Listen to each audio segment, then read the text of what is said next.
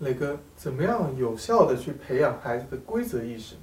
我觉得这位家长啊问了一个非常好的问题，也是现在在家庭教育里头很多家长蛮头疼的问题。都说没有规矩不成方圆，在中国的家庭教育里头，有规矩有家教，历来是我们的中国的东方的家庭做得非常非常好的。那么，如果在家庭教育里头，我们强调对孩子要宽严相继的话，那么建立规则、建立明确的边界，磊哥建议的态度是趋严的。但是呢，这个严呢，不是粗暴，而是一种明确、刚性，它就是一个边界，不能触犯，过界了将会受到惩罚。中国家庭教育里头的有规矩、严。惩戒和现在我们更多的父母更接受的西方的那种自由快乐的教育，其实，在家庭教育里头产生一个非常大的冲突。但是在磊哥的心里，这双方其实并不矛盾的。我给朗月说过一句话，我说：“你们天生自由，但是自由是你们赢得的。你只要不触碰边界，爸爸给你们划定的几个重要的原则，你们做什么都可以。”这是用他们能够理解的话。来说明这一点，我在想，我们体会到的这几年的这个西方自由快乐的这种家庭教育啊，正是在有明确的规则的前提下才可以的，不然的话，没有规则、没有边界的自由就变成了一种放任。只有当孩子在具体的规则之内自由自在，我们才看上去是活泼，而不是熊孩子。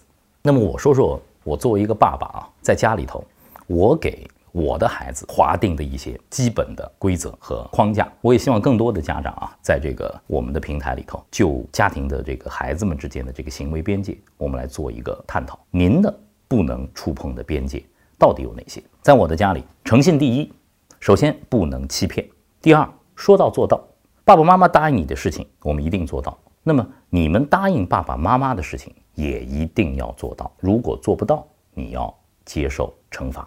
第二，谁先动手，谁就输了。得学会有爱啊，因为我们是两个孩子，他们经常会有各种各样的这种争吵，各种各样的小矛盾。但是不能动手，谁动手，谁用武力，那么谁就输了。能不能形成合作呢？在我们的家里头，一起合作是非常的重要的，得很有礼貌。我觉得在餐桌上，礼貌是很好的一个教育的场景。再喜欢吃的东西，长辈们没有坐下，爸爸妈妈没有动筷的时候，孩子是不能动筷的。我记得在小的时候，如果我们犯了这个规矩，外公外婆、爸爸妈妈一定是要用筷子敲我们的手背的。在今天，我们没有敲手背的这个动作，但是这在家里也是一个刚性的原则，孩子们是不能够违反的，违反了就不能在桌子上用餐了。吃饭的时候不能大声的喧哗，说话的声音彼此听见就好了。这在公共空间里头。养成孩子们的习惯，在公共空间里头坐公共交通工具，不给别人添麻烦，这也是一个刚性的规则。还有一个非常重要，就是生命至上，不能伤害自己，也不能伤害别人。你再生气，你不能去伤害自己，去掐自己，把自己弄伤。你不能去伤害别人。有一次，我陪着朗月到公园里玩，他们抓到了一只小蜻蜓啊，非常的喜欢。玩着玩着，两个人就做了一件事情：你拆一个翅膀。我拆一个翅膀，非常高兴的就跑到我这来了。我看到他们把蜻蜓的翅膀拆下来之后，我对他们进行了一个严厉的批评。我说：“爸爸告诉你们，什么最珍贵？”他们说：“生命最珍贵。”我说：“为什么？”他们说：“因为生命只有一次。”好，我说：“那你们今天伤害了小蜻蜓，今天晚上的我们的故事时间就取消了。”他们说：“为什么？”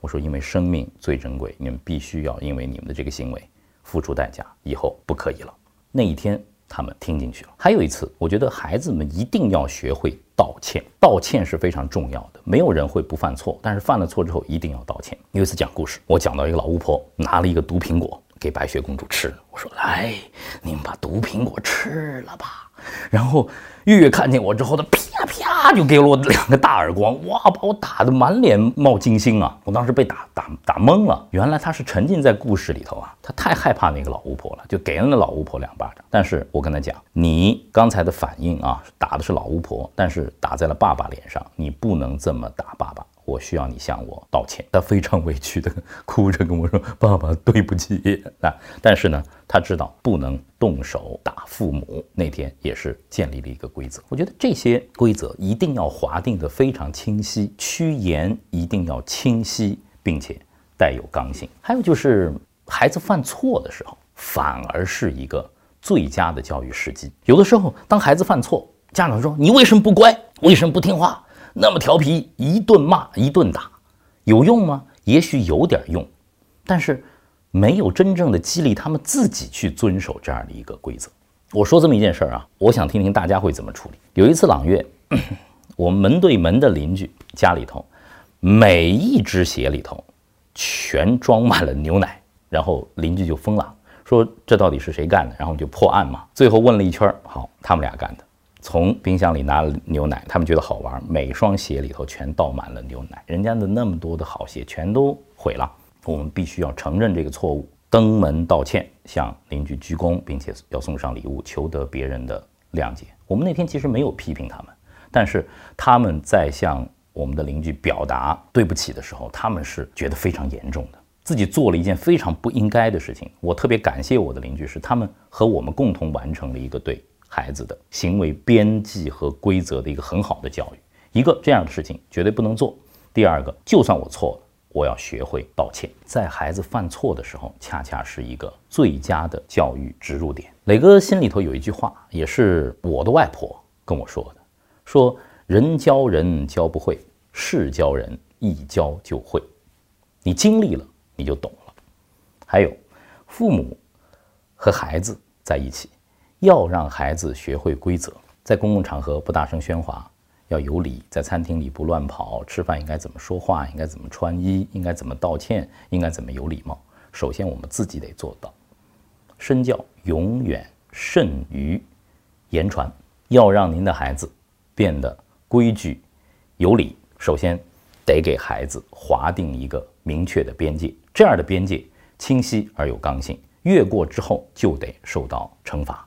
第二，身体力行，抓住孩子们犯错的时机，用问题、用错误来教会孩子们怎么样遵守规则。这是一个父母的修行啊！您的孩子都犯过哪些错？在孩子犯错的时候，您会抓住这些时机，建立孩子的规则意识吗？磊哥期待着大家跟我的分享。